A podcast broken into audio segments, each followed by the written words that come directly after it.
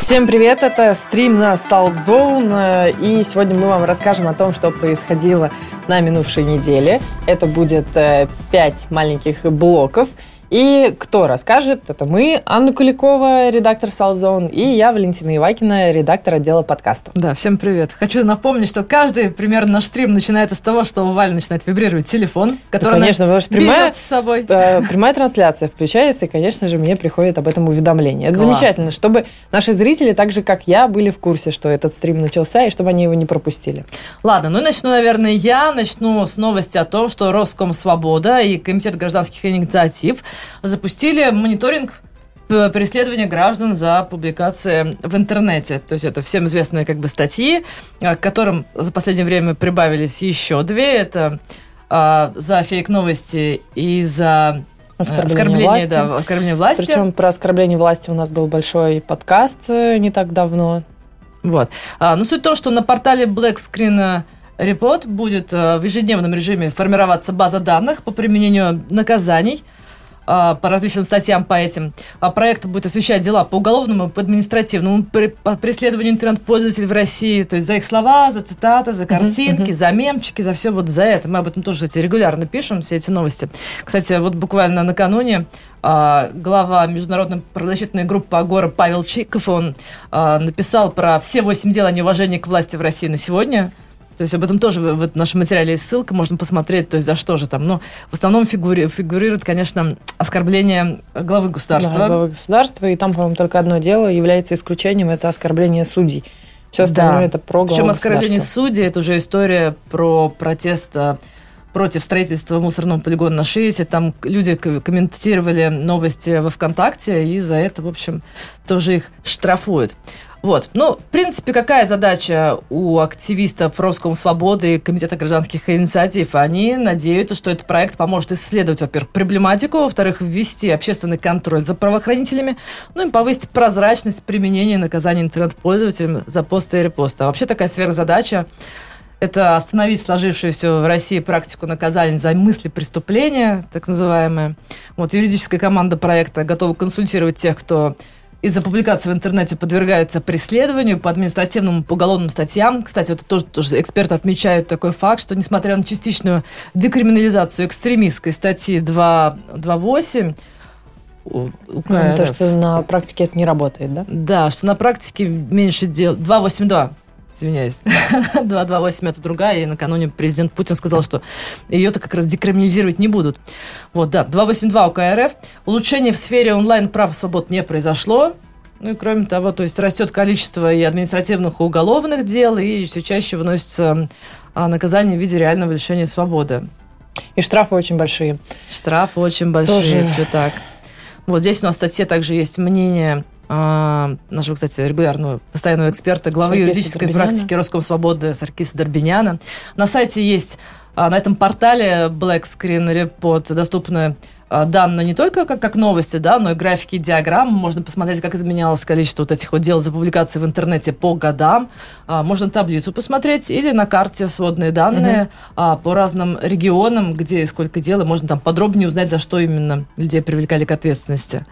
Вот такая новость. Мне кажется, интересно. Ну, а, насколько я понимаю, юристы и адвокаты давно говорили о том, что им нужно собирать общую статистику, чтобы нарабатывать практику в этом направлении. Статьи относительно новые. И, конечно, можно, исходя из того, как проходят процессы по другим статьям, в чем-то схожим, а, делать прогнозы, но вот а, не факт, что эти прогнозы оправдаются. Да? И сейчас уже правоприменительную практику фиксируют – и вырабатывают и стратегию защиты, и, возможно, после этого будут направлять еще обращения в разные инстанции, Инстанция. да, чтобы что-то менять. Ну, возможно, да. Переходим ну, к следующей теме. Да. А, переходим к следующей теме. На этой неделе у нас выходил подкаст, посвященный прямой линии с э, Владимиром Путиным. Да, нужно сказать, что и... вышел он накануне этой да. самой э, прямой линии, но а, высказанные мысли там актуальны, я думаю, будут и весь следующий год до следующей прямой линии с главой Возможно, даже и дальше, если вдруг прямые линии с Владимиром Путиным будут еще много лет продолжаться. Это было 17-е. Да. А, беседовали мы с политологом и руководителем Центра развития региональной политики Ильей Гращенковым. И попросила я его оценить, э, во-первых, э, как проходили предыдущие линии, да, то есть э, как то есть он... сравнить, да, как менялся этот формат. Да, как менялся этот формат с течением времени, какие он ожидания закладывает на этом мероприятии в этом году, соответственно, закладывал, да, и насколько вот можно судить, эти ожидания оправдались, уже послушав подкаст. А, довольно интересно. Ну, а вот что Илья говорит? Илья сказал, что начиная с 2000-х в принципе, прямая линия серьезно поменяла свою структуру. То, что раньше это все складывалось немного иначе, а сейчас это выглядит как знакомство президента со страной, но довольно-таки странное, потому что а, вопросы, которые пропускаются на прямую линию, проходят через огромное количество фильтров и через модерацию, и, соответственно, президент видит ту страну, которую ему показывают его подчиненные. Ну и там про а, сотрудников ФСО вспомнили, конечно же, которые Мелькает то сотрудники в, разных, в полях, в то да, медики, то еще кто-нибудь. В сюжетах, да? Да, да, да. То, то не рыбаки, то В отчетах СМИ можно их найти. Ну и вот не исключено, что они также и вопросы задают, э, и присутствуют в числе зрителей в зале. А какие обсудили, какие вопросы ни за что, скорее всего, не прозвучат на прямой линии ну, и, и как почему? они не прозвучали, действительно? Ну вот смотри, мы, допустим, допускали, что про ШИИС будут говорить. Так. Поговорили? Поговорили. А, или ну, в общем, а, а, перечисляли те вопросы, которые ни за что не прозвучат. Про Голунова, допустим, а, Гращенко сказал, что, скорее всего, поговорят, угу. потому что дело нашумевшее. В итоге про Голунова поговорили, ну и э, знаем, что прозвучало, да, что декриминализации статьи 228 скорее всего, не будет, потому что президент ее не одобряет. А вот, да, тех, кто в конкрет, конкретно в этом деле замешан и, и что-то нарушил, да, вот этих людей надо наказать. А... Кстати, фашисты, активисты уже хотели выйти на прямую связь с президентом, а им в итоге этого сделать не дали, поэтому они устроили ну, протестную они устроили прогулку свою потом. прогулку. Они там встали стеной, они записали свое обращение. Ну, то есть президент про них услышал. Ну, кстати, Гращенков говорил о том, что вот по ШИИСу а, были очень большие шансы, что прозвучит а, эта тема в эфире, потому что а, вроде как там есть вероятность э, Прийти к консенсусу? Да, что вот какой-то консенсус э, между вышестоящими органами там, и бизнесом достигнут, и когда уже наклевывается какое-то решение, то до прямой линии этот вопрос могут допустить. Но ШИС – это вообще удивительная в данной ситуации э, какая-то форма вещь, активности, да, форма активности. Да? Посмотрим, как там дальше все будет развиваться. Так, еще что можно сказать. Я предлагаю заслушать небольшой комментарий Гращенкова про прямую линию – как он ее описывает, с чем сравнивает? А, есть такая надежда на то, что прямая это как э, новогодняя э, викторина, телевикторина, да, что неожиданно вдруг э, что-то хорошее может случиться с твоим регионом, городом, а может быть и лично тобой. Вот, если вдруг неожиданно, значит, вот этот барабан а-ля поле чудес как бы стрелка выпадет на вас, да, и в некие 10 секунд э, вы успеете озвучить проблему так, э, таким образом, что как бы и президента она заинтересует, вот, и неожиданно э, значит, она будет решена самым высочайшим образом. Вот. Поэтому у нас люди верят вот в эту лотерею, верят в чудо, верят как бы в лучшее. Вот. Поэтому вся надежда всегда на это, да, что произойдет какое-то чудо с, решением их личных проблем. Вот такой вот комментарий. А, о чем еще? Просто странно говорить э, о мероприятии. То есть это же был прогноз. Угу. И ну, так то есть в целом, какие прогнозы? Ты послушала, значит, э, Гращенкова во время этой программы, а потом а, примерно в курсе, о чем говорил, значит, президент, а на какие вопросы он отвечал. В целом прогнозы да, Гращенкова. Я справедливости ради скажу, что я не смотрела прямую линию, как минимум целиком не смотрела, смотрела отдельно в, там, кусками включалась в эту трансляцию и уже постфактум читала отчеты, да. Ну и интересно, что Гращенкова я тоже задала вопрос, вы будете прямую линию спросить, на что он мне задал вопрос, а когда она? В четверг, да? Вот. Ну, вообще, то, что он да, редко смотрит прямую Прямая линию. линия проводится обычно в будний день, да, в рабочее да, время. И на, на кого это рассчитано, интересно? На пенсионеров, на тех людей, которые не работают, или те, которые на работу придут, включат, значит, Непонятно, себе там на кого это рассчитано. сайты будут, будут смотреть.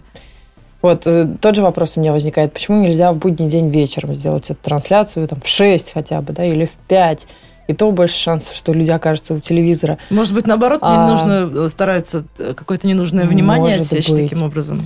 А, ну, вот сейчас уже звучат отчеты, то, что Песков э, заявил журналистам, что прямая линия с Путиным, она понравилась большей части россиян. Да, то, мы что видели дизлайки. Которые... Да, по дизлайкам, да, по прямой трансляции дизлайков Каким-то образом это оправдывает? 80 В смысле, объясняет как-то наличие дизлайков? Не видела объяснений, то есть, видимо, официальных комментариев на этот счет нет.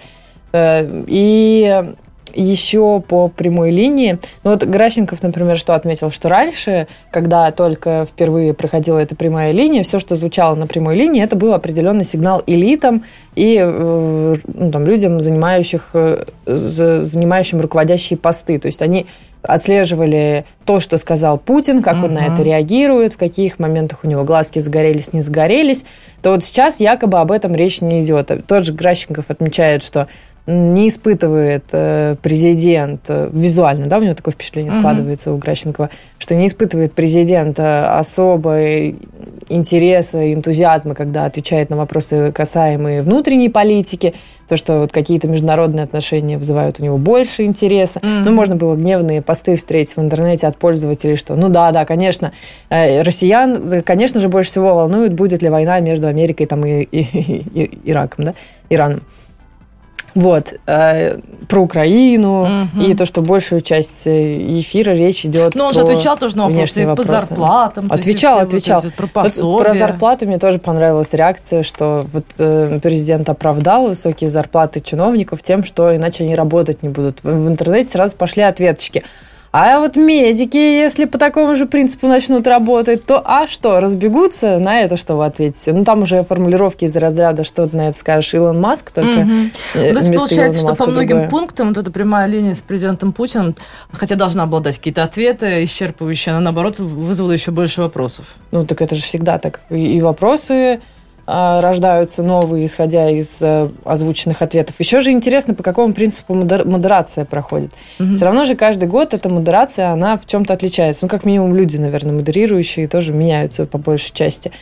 И можно пытаться там находить объяснение, что вот этот вопрос не допустили, значит, его не хотят пропускать там, да, или наоборот. Может вот быть, нет пропустили. решения просто по этому вопросу. Вот, может быть, э, тоже уже изменился этот подход с годами, да, кто... Тут только все на уровне предположений. Да, можно диссертацию кому-то, наверное, написать, да, на тему... Да, следить за 17 да, лет. Да, как, как изменялись э, прямые линии с президентом России Владимиром Путиным за годы его правления. Вот такой исследовательский труд будет. Что ладно, я предлагаю к другой теме, наверное, да. перейти, да? Мы будем говорить сейчас про мусорные отходы. Эта тема, конечно, сильно волнует россиян, и в частности... Вспоминаем опять ШИС. Да, вспоминаем опять ШИС и другие регионы. И Подмосковье, и Владимирская область, где раньше тоже плани... где вроде как планировали, но сейчас перестали эти планы как бы озвучивать по строительству мусорного полигона. В общем, Совет по правам человека при президенте РФ опубликовал свои рекомендации по предотвращению образования отходов а, эти рекомендации адресованы таким ведомствам, как э, Минприрода, Минпромторг, Роспотребнадзор, органам исполнительной власти, в том числе российскому правительству. А, потому что несколько месяцев назад состоялось заседание, где как раз обсуждался этот вопрос. И mm-hmm. вот теперь они как бы сформировали эти самые рекомендации в эти ведомства. Потому что цифры, конечно, которые я не первый раз вижу, но каждый раз они меня а, шокируют, потому что, вот, например, а, в настоящее время один житель России производит в среднем ежегодно более 400 килограммов твердых коммунальных отходов. И за последние 20 лет этот показатель почти в два раза увеличился. И вот, например, считается, что это причиной тому было, например, активное использование упаковки и упаковочных материалов. Вот. Но об этом тоже говорят, уже, мне кажется, изо всех утюгов, о том, что вот это вот количество, безумное количество упаковки, когда ты покупаешь в магазине, Пакеты. да, какой-нибудь, значит, там товар, который уже в упаковке тебе кладут его еще сверху, в пакете, да, еще да, в пакет. и потом ты кладешь его еще в пластиковый пакет, в котором ты все продукты несешь, то есть это количество. Ты знаешь, я, кстати, недавно видела, отвлекусь немножко от темы, видела ролик, как одна из активисток, из активисток ходит а, в магазин, значит, у нее есть такая сеточка, куда она складывает все фрукты, овощи. Фрукты, овощи а который перед тем, как взвешивает и наклеивает, то есть не на пакетик, а себе на руки. Вот так вот много-много-много а, да? стикеров, да. То есть она, получается, вся такая в этих стикерах. И Можно же и на пакетик все в, Нет, у нее просто все в одной сетке, понимаешь, mm-hmm. получается так. Потом она, видимо, приходит к кассе, все, видимо, ну, может быть, там уже на доверие этот вопрос, если она часто ходит Но там сильно на доверие, потому что каждый раз, когда ты приносишь в отдельном пакетике, все равно перевешивает, перевешивает перед тобой. Но, да. вероятно, это же а, можно прийти с этой сеткой, высыпать ее у кассы и также перевешивать всю свою редиску. тебя редиску. проклянут так, все, вот, редиска кто стоит за тобой. Да, это минус. Но, с другой стороны, какая польза для природы? Ну, и знаешь, так достаточно прикольненько смотрится, когда она такая вся вот в этих вот наклейках своих идет на кассу. Вот, все равно это вариант, да. Но хотя, конечно, да, есть просто многоразовые вот эти сетки, которые можно там одну сетку под картошку, другую да, сетку под редиску. И не мучаешь поменьше. никого ожиданием. Вот. Ну, кстати, вот э, что касается пакетов, по информации Минпрода России, в стране перерабатывается всего лишь 7-8% твердых коммунальных отходов. Всего лишь 7-8. И то, как... возможно, эта цифра завышена. А, возможно, возможно, да. Но а, тут, допустим, факт, что два ритейла вот последние месяцы они отказались от а, пакетов, это, по-моему, ну, то есть мы писали об этом. Крупные два... гипермаркеты, сети Да, да, уже даже это как бы э, предотвращает образование до 70 тонн отходов полиэтилена. То есть в год на полигоны такого не попадет 840 тонн пластиковых отходов. То есть два ритейла, просто два крупных, две крупных торговых сети отказались от бесплатных пакетов. То есть люди начали использовать, может быть, пакеты по два раза или там какие-то с собой сумки. Это, кстати, удобно носить с собой да, удобно. Это же дело привычки. Нас приучили к пакетам, мы привыкли к пакетам.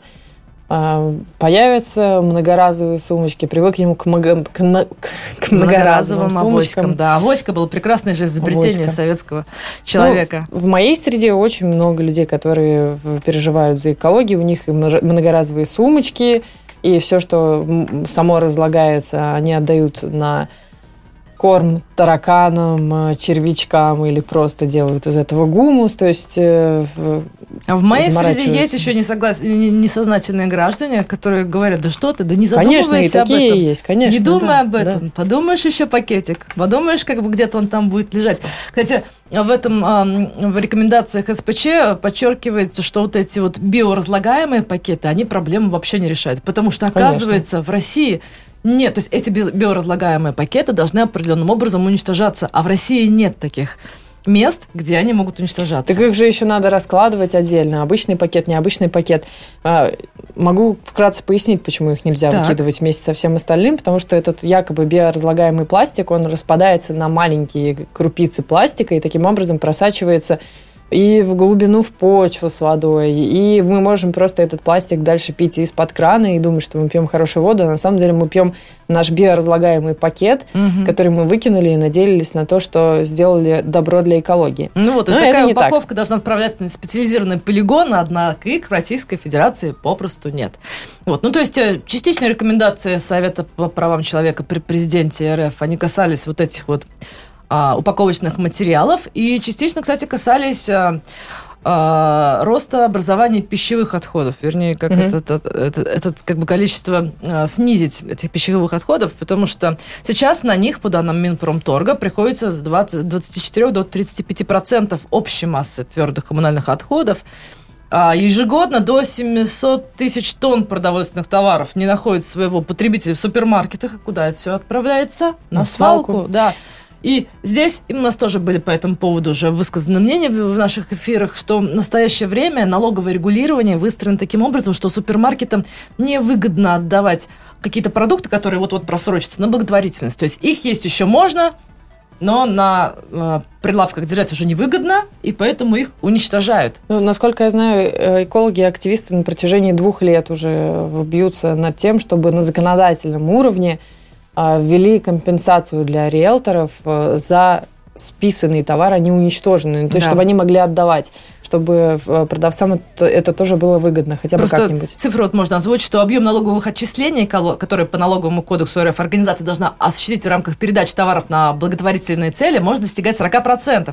При этом стоимость уничтожения посредством полигонного захоронения одной тонны мусора в Москве составляет всего 600-800 рублей. Но это же не факт, что они еще и захоранивают на полигонах. А куда они еще могут ну, это мало делать? ли, в ну, какие варианты? Ну, это уже совсем, как бы мы говорим, противозаконных вещах. Конечно, Конечно. Но по же... поводу вот разработки а, законопроекта, буквально пару дней назад а, появилась новость о том, что а, в Совете Федерации заявили, что готовы разработать законопроект о передаче нереализованных продуктов питания в социальные учреждения и на благотворительность если в этом будет социальная потребность общества. Я полагаю, что социальная потребность общества уже есть. есть. Да, уже есть, уже давно есть. Вот. Единственное, как бы там уточняет, что этот разумный законопроект не должен Должны быть четкие условия распределения продуктов а, с детальным уточнением по сроку годности, то есть чтобы не кормить гнильем людей. Ну, разумеется. Ну, вот. Но я считаю, что в Софеде, видишь, каким хорошим делом все-таки занялись. Я надеюсь, что все будет а, в эту сторону дальше развиваться в нужную сторону. Вот. И, кстати, буквально там через день, когда мы опубликовали вот этот текст про инициативы рекомендации СПЧ, на самом сайте СПЧ было опубликовано особое мнение одного из членов Совета при президенте. Mm-hmm а, к рекомендациям, да, то есть он посчитал нужным отдельно свое мнение высказать, и оно касается к тому, что нужно не только вводить раздельный сбор мусора там, в Москве, в других городах, а нужно еще а, воспитывать а, людей, ну, буквально за школьные скамьи, объяснять им, а, необходимость раздельного сбора мусора, чтобы они осознавали собственную ответственность. Они думали, что подумаешь, еще один пакетик. Вот, и чтобы, ну, их не нужно мотивировать, а то же самое, как бы, например, посетитель супермаркета, но нужно мотивировать к многоразовому использованию вот этих многоразовых сумок.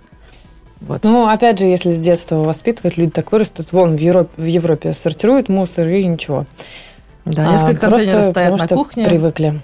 Да. Бутылки отдельно, стекло отдельно. Мы переходим к следующей теме. Да, предлагаю понимаю, переходить. Да? Мы переходим к еще одному подкасту, который выходил на этой неделе. Подкаст про а, мероприятие под названием Том Сойер Фест. Том Сойер Фест – это такая низовая инициатива, которая примерно пять лет назад зародилась в Самаре. Скажем, пятый Там, сезон она существует. Да, пятый сезон она существует. И вот изначально это был именно какой-то такой самарский движ по реконструкции древних старых домов. А, но эта их инициатива оказалась настолько заразительной и настолько интересной да, в, для других регионов России, что уже в этом году а, Собственно, Том Сойерфест проходит более чем в 40 населенных пунктах и более того уже приобретает какой-то международный размах, так как присоединились еще волонтеры из Киргизии. Угу. В чем смысл? То, что в этом фестивале может принять э, участие любой, достаточно просто вот обратиться к организаторам Том Сойерфеста за помощью. У них даже специальные школы проходят, в рамках которых они а, обучают людей, которые хотят что-то такое у себя провести, mm как это запустить, то есть какие бумаги надо будет то согласовать. смысл в реставрации старинных зданий? Да, ну не обязательно в реставрации, то есть объекты же разные. Ну, как правило, они берут древние объекты, ну, древние, старые, старые, то есть это середина 19 века, середина 20 века, то есть 19 и 20 век. Вряд ли им разрешат работать с чем-то старее, да, потому так. что это уже культурно-историческое наследие, то есть там уже другие структуры угу. в, в это во все включаются, и намного сложнее проходит согласование.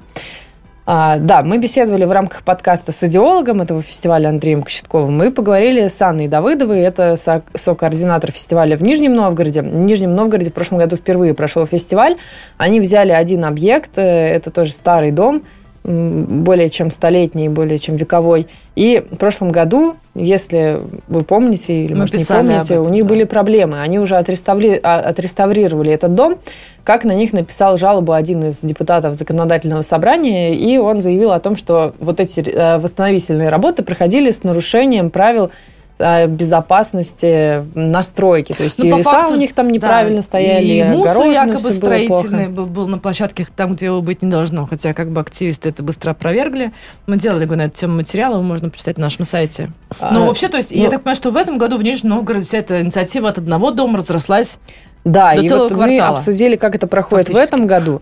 Они, научившись на своих ошибках, то есть в прошлом году они делали с пылу с жару, то есть они в последний момент уже летом увидели, что такое существует, захотели сделать у себя, начали делать и столкнулись с определенными проблемами. В этом году начали подготовку с февраля, а, согласовывали все необходимые документы, они взялись за реставрацию сразу трех домов, причем в том же районе, где находится вот предыдущий дом, который они отреставрировали, и вообще у них в планах теперь ну, создать э, прям целую восстановленную улицу, как пример городка 19 века. Главное, чтобы у местных э, э, бизнесменов и властей не было планов на эту восстановленную улицу, что в будущем на ней выросли какие-то многоэтажные дома ну, вот торговые такие центры. Такие проблемы, они, видимо, имеются, и переговоры на эту тему ведутся, потому что, а, как нам объяснила Анна, то, что вот предыдущая власть, она была прям настроена запустить инвесторов, пустить все эти дома под снос и ничего не восстанавливать. Власть сменилась, и новая власть уже настроена на ведение диалога и вроде как по-другому воспринимает этот район. Осталось только с инвесторами договориться, то есть какая для них тоже будет выгода. То есть им нужно объяснить, а почему вот именно так сделать, это хорошо.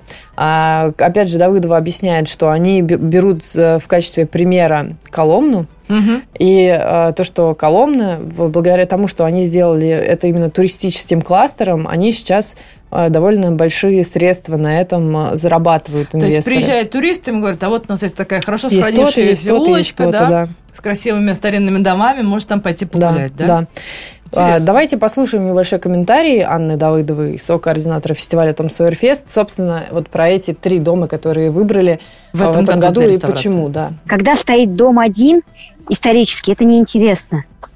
Интересно сохранять э, комплексы, среду. Ну, то есть вот прям кусочек исторической среды, там, город 19 века. Вот у нас квартал, он такой интересный, что здесь есть все. Здесь есть исторические улицы, здесь есть озелененные старые дворы, э, дома, бродмаурные стены, доминанта то есть это храм трех святителей, да, вот. И он вообще, ну, как бы, так уникальный такой заповедник в трех минутах от метро, а, и практически, а, ну, его можно включить в туристические маршруты. Но его надо сохранить как бы целостно. Мы поэтому дома вот в, в этом квартале и выбираем под фестиваль. У нас масса территорий других, Канавина, Сормова, да, просто есть Малоинская, но там они дома не настолько как бы в комплексе, да. А здесь вот у нас идея сделать такой исторический парк с инвесторами, со всеми там в общем, делами. Вот, и поэтому мы стараемся. А есть застройщик, у которого желание расселить эти дома и снести. Вот, но а, опять же, как э, такой дополнительный страховочный момент, что дома, в которых сейчас ведутся работы, это частные владения. Угу. И то, что пока сами собственники не согласятся оттуда съехать, то как бы их оттуда никто и не выгонит. Да, каким-то собственникам, наверное, даже будет выгоднее жить в центре города в отремонтированном доме, приятно. чем где-нибудь... Э, Анна говорит, что собственники помогают самим с реставрацией, рассказывают, кстати, какие они работы проводят в рамках реставрации. А, и еще вот в рамках э, работы уже по новым объектам они нашли, например, древнюю икону угу. и планируют, насколько я знаю, в Нижнем Новгороде открывать музей находок, сделанных в рамках фестиваля Том Сойерфест вот в этих древних домах, потому что ну, это не укладывается в голове, например, да, как э, там в доме может сто лет пролежать какая-то икона, ее никто не нашел. Оказывается, может. И м, по всей России тому примеров масса в рамках Том Сойерфеста эти находки, э, они потом предстают свету, о них пишут журналисты, и, возможно, потом это будет достоянием на музейных полках. Ну, Еще, кстати, именно а, как называется? Резная штука на окне. Конечно Наличники? же, я забываю все Наличники? во время эфира. Да. Наличник из Нижнего Новгорода с одного из домов был привезен в Санкт-Петербург на Санкт-Петербургский экономический форум.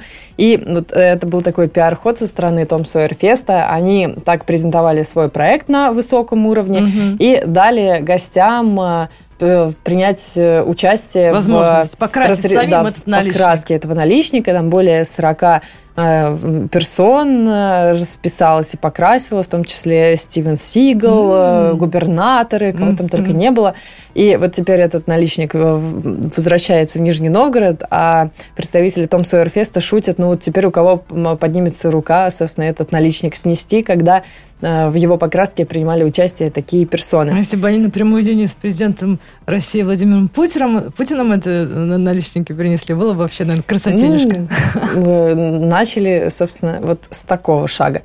А что еще? Обсудили, как будет проходить в Самаре, э, тоже в том Сойерфест. Там решили активисты, волонтеры объединиться с частной инициативой, которая намерена открыть, если не ошибаюсь, исторический музей угу. на первом этаже. И вот Том Сойерфест помогает это здание отреставрировать.